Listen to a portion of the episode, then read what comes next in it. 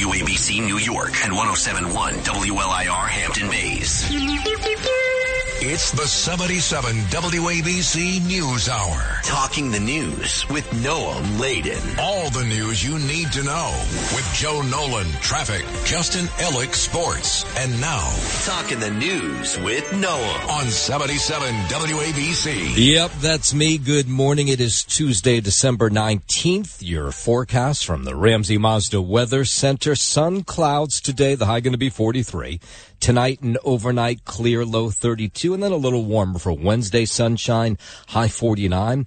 If you're walking out the door with us right now, 36 partly cloudy in Nyack up in Rockland County, 37 partly cloudy in Glassboro down in New Jersey, and it is 38 and a few clouds outside our Midtown studios. A whole lot to get to as we work our way up. Six o'clock hour. Sid and friends in the morning. Of course, yesterday was all about the storm, the rain, the intense winds. Uh, lots of people, of course, spending the afternoon when the sun came out. For some, at least where I was, the sun actually came out, uh, and there was just junk everywhere: trash cans, tree limbs, tons of stuff to clean up. Uh, so that wasn't so intense. More intense is the flooding that is happening and will continue to happen as some rivers crest across the tri-state over the next couple hours. Uh, New Jersey and let's say Long Island and Queens for sure were the hardest hit areas.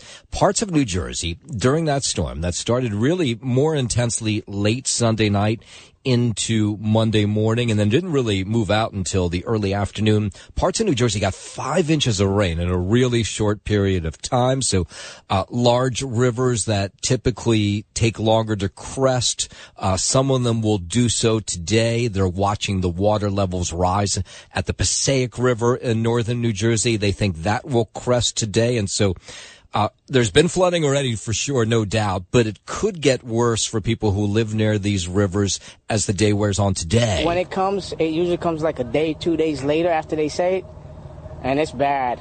It's bad. So, just don't want it happening again. That's a homeowner in Fairfield who's really worried about what's going to happen there. Uh, the Passaic River in Pine Brook, that reached about 19 feet as of about 11 o'clock in the morning yesterday. Um, they think it'll go higher today. And so everybody's watching all these rivers. The river's going to go up before it's going to go down, so we just have to be prepared. People that don't live in this town don't understand it, so they'll be like, "What do you mean Fairfield's closed?" Yeah, so uh, parts of Fairfield uh, were cut off yesterday from floodwaters again. It could get worse today. In Paterson, actually, they're so worried about the flooding that'll take place today that they're actually keeping schools closed because they'd be worried about getting kids back home after it's over. So kids are off today. We want to keep people out of harm's way, and we believe that it is prudent at this juncture for me to declare a state of emergency in the city of Paterson. That's the mayor of Paterson. They deal with flooding all the time, but this, of course, worse than usual. And then we go around the horn because there's just problems everywhere. The good news here, let's start with the good news, is most people who lost power yesterday do have it back on. So the utility companies have done a pretty good job of getting everybody rewired. Let's stay in New Jersey for a moment. Lots of cleanup. In Paramus, the wind gusts exceeded about 50 miles per hour yesterday. Uh, here's somebody who lives in a home there, says a tree toppled into his home while he was sleeping. He took his cell phone out and turned the flashlight on the cell phone to see. He thought something was going on and realized there was part of a tree in his living room. We turned the lights on, and then that's when we saw the uh, branch actually through the ceiling of our bedroom. Yeah, so uh, thankfully he was not hurt. So, but they do have a mess to clean up. Uh, in Pompton Plains, things magnified midday as the Pompton River reached major flood stage. Uh, it shut down a stretch of Route 23, uh, threatened a bunch of local businesses there. The water's been coming up very quick. Yeah. And uh, like within hours, it's just been getting closer and closer. We've just been trying our best to get everything off the ground because, um, you know, a lot of this stuff's electric and very expensive if it gets ruined. And then we were talking to drivers all day yesterday. Uh, these folks in northern New Jersey said they watched as uh, some streets they normally go down were impassable. Others were down to one lane. I've seen accidents. I've seen flooded.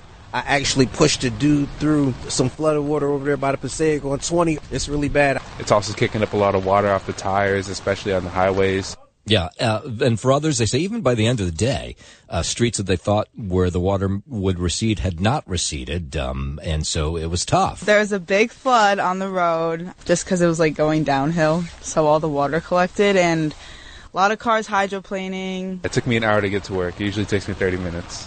And uh, it wasn't just in New Jersey. Let's uh, head over to Queens, Long Island, where things were bad as well. Yesterday in Whitestone, we watched on as a giant uh, tree damaged a bunch of cars as it fell over. Uh, one homeowner in Rosedale, uh, which sits on an inlet. So Rosedale, Queen sits on an inlet that leads to Jamaica Bay. So when things get bad there, they do get flooding and they're used to it. But they say it was really bad yesterday. They're worried it could be worse today. You could hear the wind you know, sounding like a freight train. You know, it's like, I don't know, you know, when we're going to get hit again. I And we're going to get hit again. We're going to get another big one. And then we'll move out to Long Island and Patchogue out on Long Island. Same thing, floodwaters that started to recede there, thankfully. And now people are taking a closer look at the damage that has been done. We just wrapped up all the gifts for Christmas and all of them got wet because we hide in that corner from the kids and grandkids, so everything got wet. Yeah, so uh, not fun for any of these people. Again, a lot of these places are places that do normally flood, but not this bad. And uh, what we'll be watching again today is as these rivers crest, some of them around noon or so, things could get a whole lot worse, especially in Paterson. They're thinking not so great. That's why they closed the schools there. WABC News Time 508. Let's go up to Dutchess County, getting an awful story out of East Fishkill. A police officer there killed in an accident last night. This was about six o'clock. An East Fishkill Police Department officer traveling on the Taconic left the roadway in the vehicle for some unknown reason struck a tree. Uh, the officer was taken to the hospital where unfortunately he passed away. He was the sole occupant of that vehicle. His identity has not been released.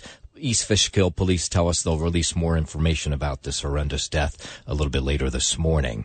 Down to Washington at 509, Southwest Airlines agreeing to a record setting civil penalty over last year's holiday travel nightmare. Remember, all those Southwest passengers were stranded. Many of them had their holidays ruined when things went haywire for Southwest during the Christmas break. This is not just about holding Southwest accountable for the, the holidays and uh, plans that were destroyed a year ago, but also about setting a new precedent. Transportation Secretary Pete Buttigieg there says the Department of Transportation says the airline has agreed to pay a $140 million fine. That's 30 times more than any other fine for violating violating consumer protection laws. During the year-end holiday travel period last year, Southwest canceled almost 17,000 flights, leaving 2 million travelers stranded. We really need to send a message to the entire airline industry that you have to take care of passengers, do the right thing, run your operations well, or there will be a consequence and our department will hold you accountable. Of course, this does not make up for all those ruined vacations last year. So many members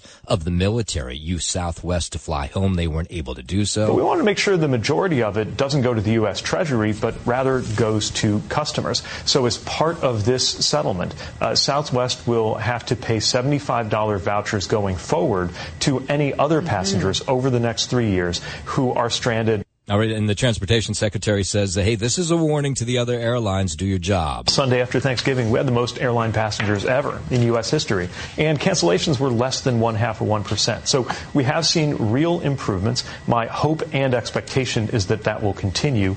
The uh, settlement also requires Southwest to create a fund that'll be used to pay or provide travel vouchers to passengers whose flights are delayed or canceled due to a factor in the airline's control, so that it doesn't include things like weather up to and overseas to Rome. Uh, many people in the LGBTQ plus community cautiously optimistic following the Catholic Church's announcement yesterday that it will allow same-sex couples to be blessed Tony Lima works for a company that provides services for the LGBTQ plus community, and he believes Pope Francis's decision to allow same-sex blessings is a huge deal, and he believes just the start of something bigger. Many people of faith within the LGBTQ community who were raised Catholic have always been pushed to other more welcoming and inclusive churches. So to know now that the Catholic Church is accepting is a great sign for humanity humanity as a whole. The Vatican announcing this landmark decision yesterday, saying priests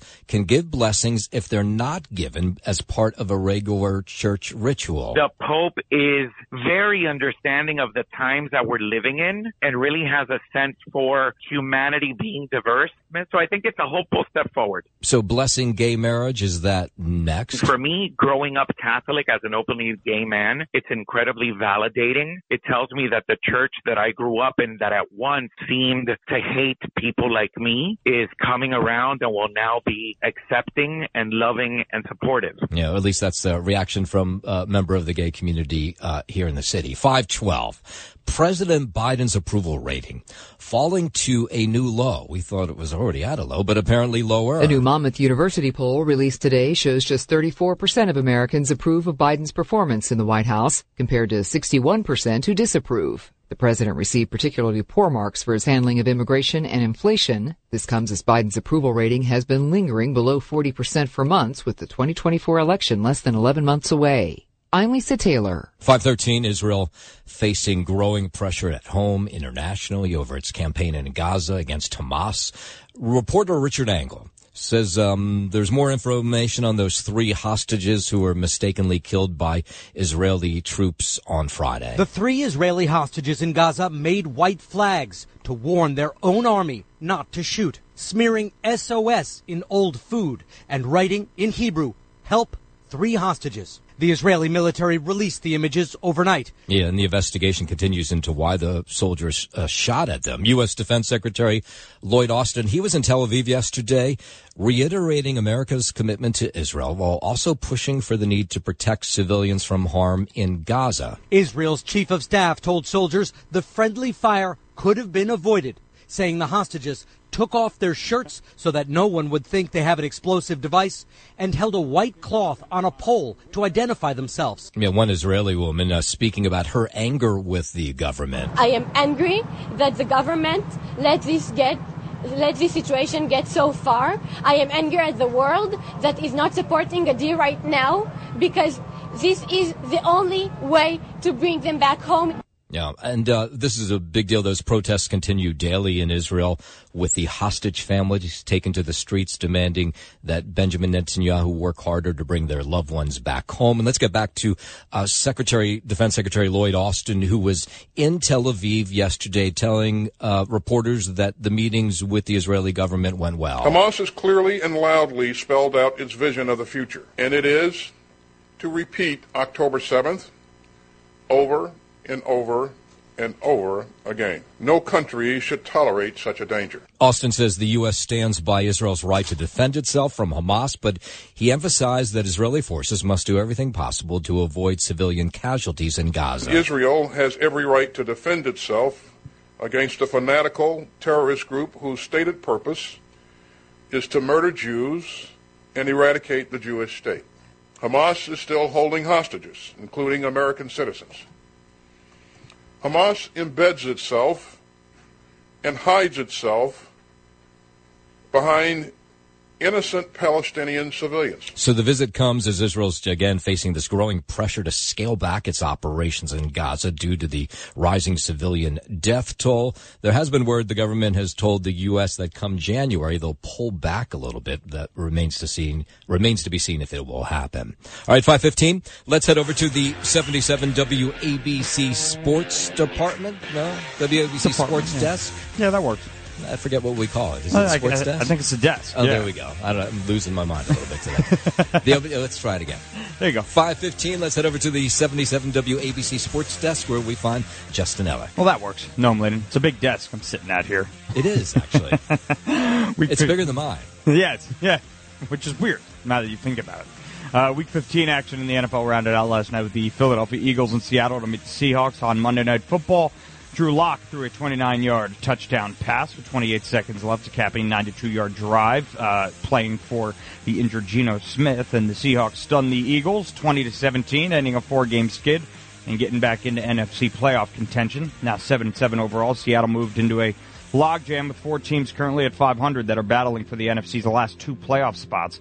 Philadelphia now 10 and 4, lost its third straight, and wasted a chance to move a game ahead of Dallas in the uh, NFC East, the defending NFC champion Eagles have already secured a playoff spot. Moving to basketball. Did you see the uh, Jalen Hurts press conference afterwards? Yeah. Where they uh, Jalen Hurts said that his he felt like his teammates weren't committed. They're not. As the, and so then a reporter asked him, "What does commitment mean to you?" And he said, "I don't know. I don't have a dictionary." Well, I mean, that was his actual response. Yeah, well, it means playing better than that. I'll tell you that. Much. Okay, I just thought it was funny. That's how he responded. Yeah, I thought it was hilarious. Actually, no, he didn't. uh, can we move to basketball now? Is that okay? Go ahead. Oh, thanks. Yeah, you're at the desk. Moving to basketball and the hardwood in the hardwood in Los Angeles. Jalen Brunson scored 11 of his 29 points in the fourth quarter, and the New York Knicks overcame LeBron James' 109th career triple double for a 100, uh, 114 to 109 victory over the Lakers. Julius Randle had 27 points and 14 rebounds, and Immanuel Quickley scored 20 points while the Knicks hung tough in the final minutes, fended off a rally led by James to earn their second road win over the Lakers this season. They went two, uh, two and two on the western portion of their five-game road trip. In Utah, the Nets lost to the Jazz by a score of 125 to 108. Cam Thomas led the Nets with 32 points, and Spencer Dinwiddie chipped in 17 points, 11 assists, and 8 rebounds. Brooklyn's three-game winning streak against Utah was snapped with the loss. They ended their five-game road swing with four losses, dropping them to 500 overall in the year at 13 and 13. In hockey, local teams had a collective night off last night, but all three will be back on the ice tonight at 7 p.m. The Rangers will face off against the, uh, against the Maple Leafs in Toronto, while the Devils welcome in the Philadelphia Flyers. At 7.30 p.m., the Islanders will get going at home against the visiting Edmonton Oilers. That's Sports Noam, and I'm Justin Ellick on 77 WABC. WABC News Time 520. While there remains hesitancy about the COVID shot, a new study shows that parents are really eager and willing to get their kids vaccinated against RSV. Uh, Dr. Simon Hayter says it's because stories showing the virus's effects are just all over social media, TikTok, uh, YouTube, that kind of thing. Every parent of a young child has heard, I think, a horror story of someone else's child getting really sick. Yeah, so his first kind of a study that was done at Texas A&M found that more than 70% of American parents plan to have their children vaccinated against RSV, but only 40% intend to get their kids the COVID booster. That personal experience is what really pushes up the, the rates for RSV a lot of the benefits of children getting vaccinated are not directly for the children; they're for the elderly in their communities. Yeah, some of that is has to do with the fact that young kids get really sick from RSV. That's not usually the case if they catch COVID. Homelessness in the U.S. at an all-time high. That's according to the uh, study from HUD. Uh, Mel Tileke, he runs a nonprofit that provides free showers to people living in the streets. The system is completely overwhelmed. Yeah, and he points to a rise in housing, co- housing costs, the opioid epidemic, uh, mental health issues, and the migrant crisis as factors that are making the problem worse in places like New York and Los Angeles. I don't see an ending to this. This issue will destroy New York City. One Los Angeles business owner says uh, she's frustrated by the lack of homeless people utilizing resources in the city. We'll feed them. We offer food, but if they don't want it, what can we do? It's very frustrating. They'll throw things at you and they'll grab you. Yeah, it's been intense in the streets the last couple years. This new report from the Department of Housing and Urban Development shows the number of people experiencing homelessness is up 12%. That's just compared to last year. Officials say the results indicate an urgent need for solutions. 522 out to SeaWorld in San Diego, where a beloved beluga whale has passed away. Fans loved Ferdinand for his playful personality and uniquely elongated head, plus his size. He was one of the largest at 2,000 pounds. SeaWorld says Ferdinand was also the oldest beluga whale residing in any zoo around the world.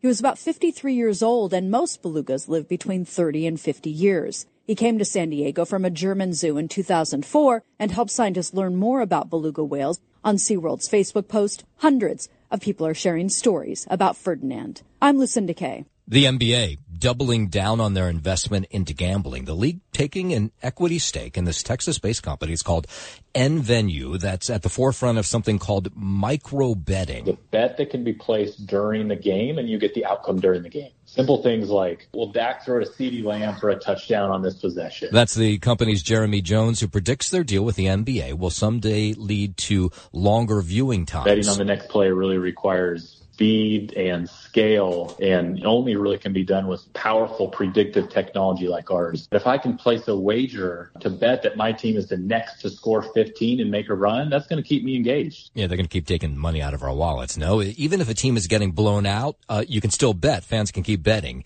It went live with the NBA on League Pass during the uh, finals uh, last year. 524, Apple will be stopping its sale of its new Series 9 and Ultra 2 watch. Uh, patent disputes over the device's blood oxygen monitor will be keeping the watch off shelves.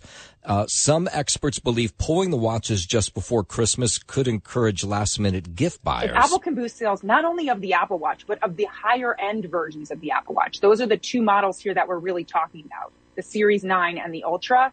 Well, that's a very good thing for Apple. Yeah, so the deal is there people would be racing to buy this watch because Apple says they'll take it off the shelves beginning December 21st. So you can still go out and buy one right now. Actor uh, John Majors has been dropped by Marvel after being found guilty in his domestic violence trial here in the city. Major's character Kang the Conqueror was set to be a major figure in the Marvel Cinematic Universe going forward, with the MCU building future story arcs around the character. Kang the Conqueror most recently appeared in the second season of the Disney Plus series Loki. A jury found Majors guilty of one count of assault and one count of harassment. He was also found not guilty on another count of assault and one of aggravated harassment. The 34 year old was accused of assaulting his ex girlfriend. I'm Brian Shook. WABC News Time 525. 2024 will be a really busy year for stargazers. On the slate for the new year are meteor showers, eclipses, and super moons. Top celestial spectacles are the Quadrantid meteor shower January 3rd and 4th. The Lyrid meteor showers between April 21st and 22nd have been observed for 2,700 years. The next one will be in 2042. And the penumbral lunar eclipse happens March 25th, and a total solar eclipse April 8th over the U.S., Canada, and Mexico, and will be the last total eclipse until 2044. Matt Pasini, NBC News Radio. Alicia Keys' musical Hell's Kitchen going to head to Broadway. The New York City native and Grammy Award winner announcing the news at the Public Theater where it is currently running. We are beyond ecstatic that Hell's Kitchen is transferring to Broadway. Yeah, big deal for her. The musical loosely based on Key's life growing up in Hell's Kitchen neighborhood. Previews begin March 28th ahead of opening night, April 20th. Tickets uh, are actually already on sale. The opening bell, it rings this morning on Wall Street after stocks closed higher to start the week on Monday. Tech shares actually led the way as the market added to its seven week winning streak. U.S. Steel surged 25% after Japan's Nippon Steel said it would buy the company in a nearly 15 $15 billion deal. So at the closing bell, the Dow gained one point, the S&P 500 added 21, the NASDAQ rose 91 points. Talk Radio 77 WABC. It's the 77 WABC News Hour. Talking the news with Noam Laden. All the news you need to know with Joe Nolan, traffic, Justin Ellick, sports. And now, Talking the news with Noam on 77 WABC. Yep, that's me. Good morning. It is Tuesday, December 19th. Your forecast from the Ramsey Mazda Weather Center. Sun clouds today, high 43. Tonight and overnight, clear, low 32. And then Wednesday, sunshine, a little bit warmer, high 49. If you are walking out the door with us right now, so happy you are. 36 partly cloudy in Nyack up in Rockland County, 37 and partly cloudy in Glassboro down in New Jersey, and 38 and a few clouds outside our Midtown studios right now. We'll start this half hour out in Brooklyn, the NYPD reaching out to us to try and help solve the murder of a guy who owned a laundromat in Brooklyn. He was known as Money Perkins, uh, and people who lived in his community, this uh, laundromat on Clarendon Road, say he was one of the kindest people you want to meet. This 37 year old shot and killed uh, in his laundromat. Four kids, they look like kids, walked in and there was this violent robbery that took place. It was caught on surveillance camera. We're putting this footage up, uh, not of his murder, but of the four people they're looking for up at WABCradio.com.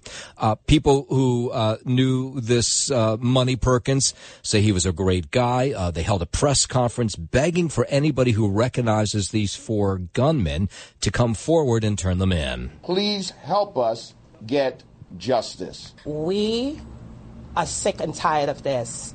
When are we in the black and the brown community going to put an end to the senseless gun violence? So Money, as he was known, Money Perkins, a husband and father of three children, a two-year-old toddler, an eight-year-old daughter, and a 17 year old son who was applying for college. All of them now have to face this holiday season, and for that matter, the rest of their lives without their dad. A GoFundMe page has been created now to raise money to support his children. People who used Money Perkins' laundromat, uh, they were raving about what a great guy he was too. If we didn't have soap, he provided it. If you ran out, he didn't worry about things like that. If you left, he would put the money in the machine and make sure your clothes was washed and started.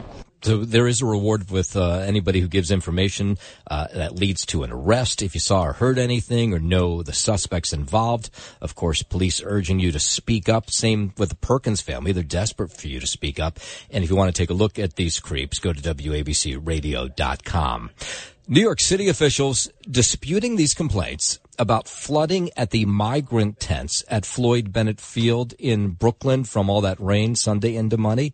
Uh, Monday, New York City Emergency Management Commissioner Zach Iscol, he uh, actually visited the site yesterday, saying the tents remain dry and that there's only minor ponding outside. Uh, these structures are incredibly, incredibly strong. They are designed to handle much more severe weather and winds. Immigration uh, Coalition, though, claimed that the heavy rain and winds caused the tents to flood and come apart. But Iscol says he visited the site yesterday and there are no serious problems. They make loud noises that can be very scary for folks. Um, but at no time point in time were they in danger of collapsing. There are roughly uh, 2,000 adults and children staying at the facility, which was pretty controversial when the Adams administration first moved forward with the plans to set up the shelter at that site. 535 just this horrible deaths of these two young twin children up in the Bronx. We don't know what happened to them, but cops investigating the death of the two first responders called to the sixth floor of this apartment in the Mount Hope section of the Bronx about 11:30 yesterday. A boy and a girl five-year-old twins found dead. Officials say no signs of obvious trauma and their deaths remain under investigation. The MEL let us know, based on their investigation in our crime scene unit, of whether there was foul play. The kids were sick last week and they were sent home from school. Yeah, detectives say that the children were sent home sick from school last week. They say carbon monoxide not believed to be involved in the death. The children were staying home from school yesterday and their mother was home with them when they became unresponsive. This was about 11 a.m. Police say the father was at work. He ran home after learning of the tragedy. The father is currently at the 4-6 precinct cooperative. The mother was removed to the hospital for treatment. She's not injured but she's emotionally distraught. Yeah, so the family has no history of children's services visiting them. The police have never been there before. The medical examiner there yesterday will determine the cause of death. Neighbors say there were no warning signs of trouble. They seem like great parents. The little girl was playing with the little boy, and the mother telling them to come on, and they go going to bed. And they looked healthy. Healthy, everything. It was playing around set like they. It wasn't like anything was wrong with them. That's the sad thing about it. And last night, neighbors and clergy lit candles outside this apartment building. They're not alone. I was just wanting to let them know that we're here for them. The families are beautiful. They take care of the kids very good. It just is. I'm shocked by own self. How this happened? Yeah, strange and awful story. We reached out to the NYPD overnight to get more details, but they didn't have any for us. WABC News Time 539, a pro-Palestinian rally on the move in Manhattan last night. Hundreds of pro-Palestinian demonstrators inside uh, Penn Station disrupting the evening commute. Same goes for Grand Central Terminal.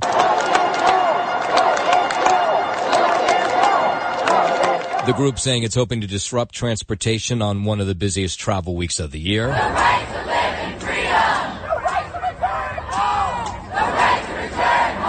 right, so there was a bizarre moment last night. Alec Baldwin, the actor, was apparently walking through this neighborhood when the Palestinian protesters were out on 7th Avenue, and one of the protesters caught his attention, and this heated argument began. Now, we can't hear it all. There's there were cameras, of course, that went up immediately when people saw it was Alec Baldwin. There's cops racing in to protect the protesters and Alec Baldwin, for that uh, matter. Uh, here's a little bit of what this sounded like last night when Alec Baldwin started yelling at one of the protesters. Already got your mind made up. What a big question is that, right? Oh, ask you a I'm, question. I'm in Hollywood. Is that your answer? Is that your answer? You ask stupid questions. Eh, ask do you condemn? ask me a smart question. Do you condemn Israel? Do you condemn Israel? Do you condemn Israel? Big man. Big man. Go, go, go. Why'd you even come here? Why'd you even come here? So it's not clear as if he was mad at the protesters for what they were protesting or that they were getting in his way. I imagine that'll be sorted out as the morning wears on. But police at some point said it got so hostile that they told Alec, you better walk away. And he did with those uh, police officers by his side. Out to Jersey City. Jersey City Mayor Steven Fulop touting his public safety advancements that he says the city has made throughout the year and his administration. The mayor says the city has a historic low homicide rate and it's lower than the entire East Coast. When you compare the 100 largest cities in the country, which is generally where our comparison is, um, Jersey City, for the first time, ranks lower than New York from a homicide rate, safer. Jersey City reported 10 homicides this year in comparison to a dozen last year and down from 26 in 2015. There were 47 shootings on record this year, down from 52 last year. Uh, the mayor, of course, touting these numbers as he's making a run for governor. So, of course, he wants you to know how great the city is. We'd rather it go down than up. We would, again, like to see even more going down by next year. We're going to be instituting a number of new programs to try to continue this progress. Police commissioner there in Jersey City. So the eastern half of the United States, we have the lowest homicide rate, which really speaks speaks to the progress we've made. And I imagine those numbers will be part of his campaign as he runs for governor. Democratic lawmakers, meanwhile, in New Jersey, introducing legislation to make it easier to build affordable housing in New Jersey. Assemblywoman Yvonne Lopez introducing this measure, uh, saying the bill would create a neutral panel to mediate conflicts about how much and where these units should be built. Moving forward, this bill offers a clear and comprehensive pathway towards meeting our shared housing goals. It would uh, streamline the process for local municipalities as well. But it is our hope that through this legislation and the holistic approach it represents, that we can begin to shrink that gap and in turn provide more affordable housing for all residents. And while we're in New Jersey, an artificial intelligence hub being planned for Princeton. Governor Murphy says it'll bring together AI researchers, startup companies, and universities and colleges to advance the use of artificial intelligence. New Jersey, alongside Princeton University, is poised to shape the future of this revolutionary field and unleash a new century of game changing discovery. Murphy says the hub will advance innovation in AI technologies, drive job growth, economic development across the region. It will enable leading experts to come together to focus on the development and innovation of AI techniques, applications, and hardware, as well as the societal implications of AI. Together, we will leverage Princeton's leadership in AI and the strengths of the central New Jersey region to establish an integrated hub of AI activity. That's the president of Princeton University. 544 will bring it back into this city. So many migrants have come here over the last year, more than 130,000. How about a good story about one of them?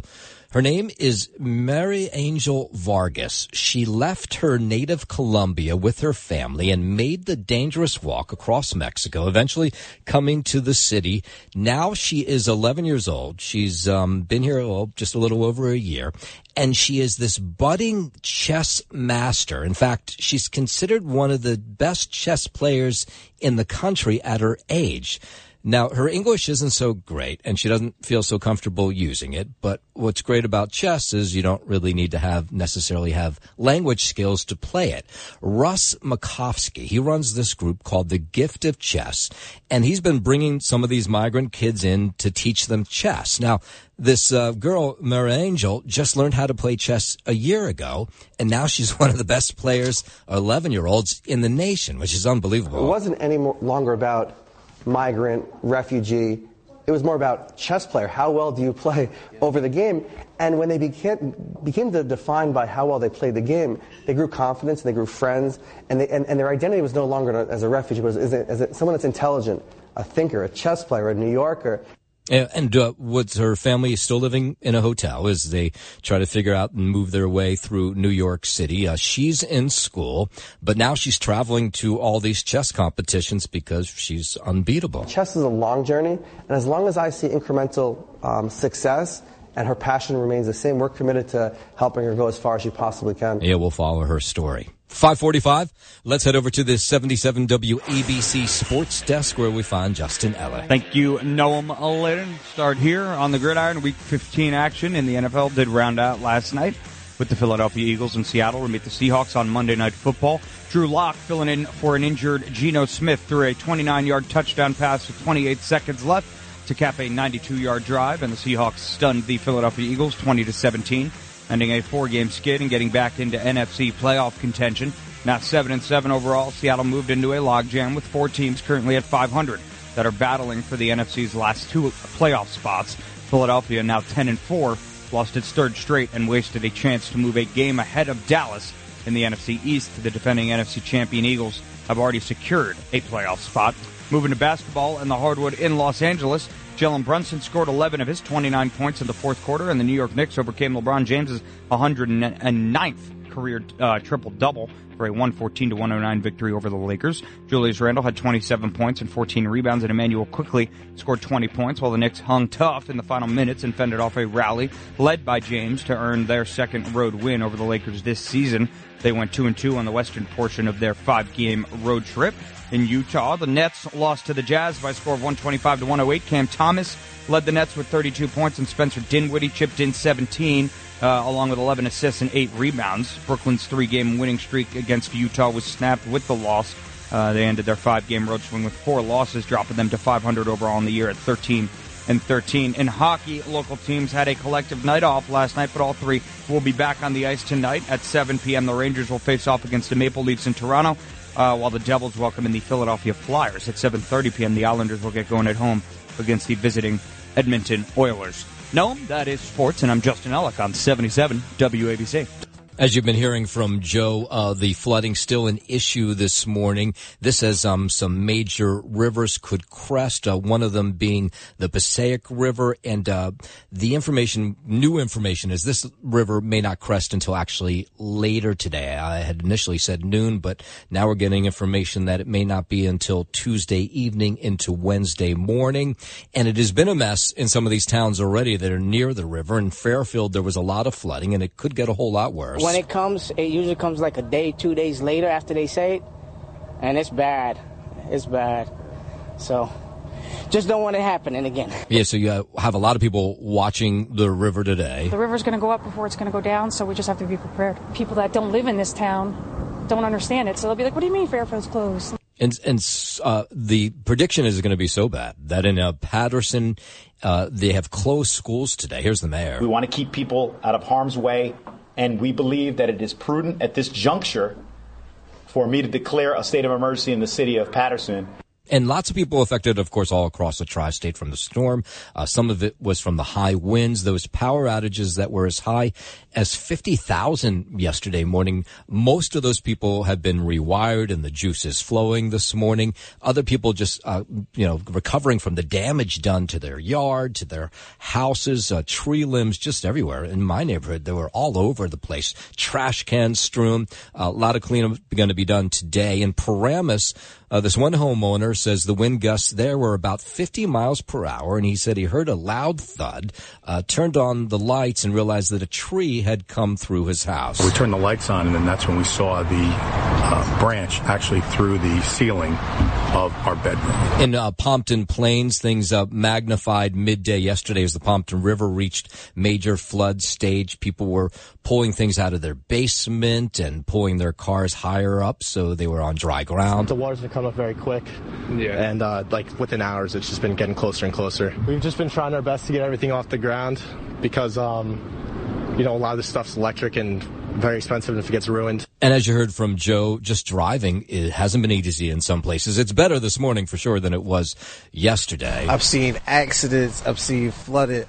I actually pushed a dude through some flooded water over there by the Passaic on 20. It's really bad. It's also kicking up a lot of water off the tires, especially on the highways. So most of this was in low-lying areas where they're prone to flooding, but other places they don't normally see the flood waters. So that made some streets impassable and some of them still impassable today. There was a big flood on the road just because it was like going downhill. So all the water collected and a lot of cars hydroplaning. It took me an hour to get to work. It usually takes me 30 minutes. Uh, Lake Hiawatha, there was a lot of flooding. A lot of trees were falling down. My, my backyard, uh, it's already flooding. I think our house is flooded already.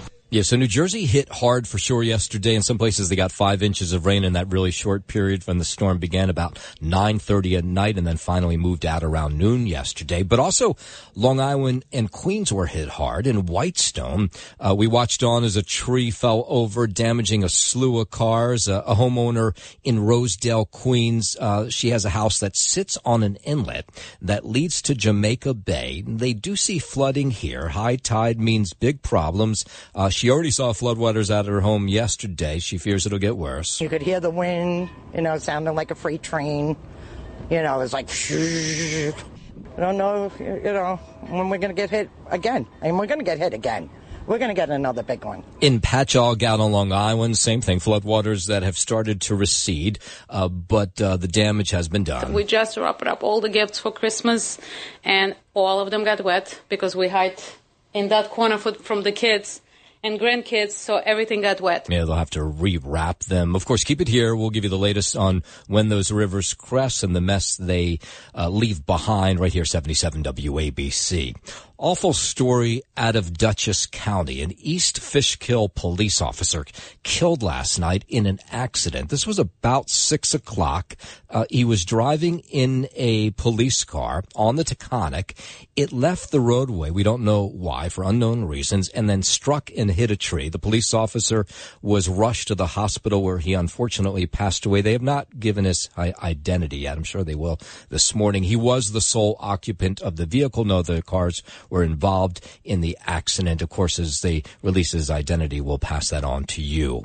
And a big moment for uh, Southwest Airlines and the Department of Transportation yesterday. Southwest agreeing to this record-setting civil penalty over last year's holiday nightmare. You might remember last year Southwest left 17,000 flights were canceled, uh, leaving 2 million travelers uh, stranded right at the height of the holiday Christmas rush. This is not just about holding Southwest accountable for the, the holidays and uh, plans that were destroyed a year ago, but also about setting a new precedent. That's Transportation Secretary Pete Buttigieg. But we want to make sure the majority of it doesn't go to the U.S. Treasury, but rather goes to customers. So as part of this settlement, uh, Southwest will have to pay $75 vouchers going forward to any other passengers mm-hmm. over the next three years who are stranded.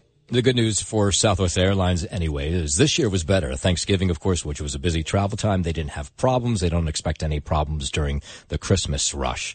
Let's bring it back home. Actually, let's go up to Niagara Falls. The new Welcome Center at Niagara Falls State Park now open to visitors. Governor Hochul there yesterday to cut the ribbon. I do think this is one of the most spectacular places, and not just our state, but it, it truly in the world. And uh, we talked about how important this is and how beautiful it is, and we're just so fortunate to have it right here. Cost about $46 million to build this thing. It's the Ralph C. Wilson Jr. Welcome Center. It has a museum space, uh, immersive experiences, uh, concession space. I was actually just there with my youngest kid before this thing opened, and it was odd that there was no sort of you know welcome center. There is on the Canadian side, but now there is one on the New York side. It's so exhilarating, and there's nothing like it on the entire planet, and it's a sign that there's nothing on earth at all like this, and we have something that is a treasure.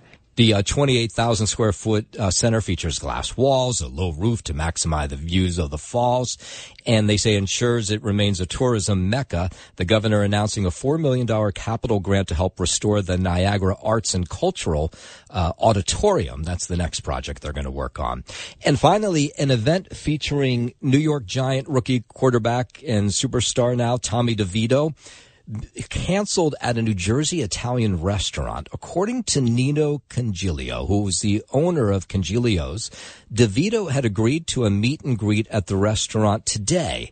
However, he says DeVito's agent doubled his appearance fee from ten to twenty thousand dollars after last week's win over the Green Bay Packers. Now, you would think maybe they'll go back to ten thousand after his terrible loss against the Saints, but Coniglio says he runs a small family business, and twenty thousand dollars is just too steep for the two-hour appearance. We reached out to DeVito's agent to see if this story was true that he had doubled his appearance after that game against Green Bay. We did not hear back from him.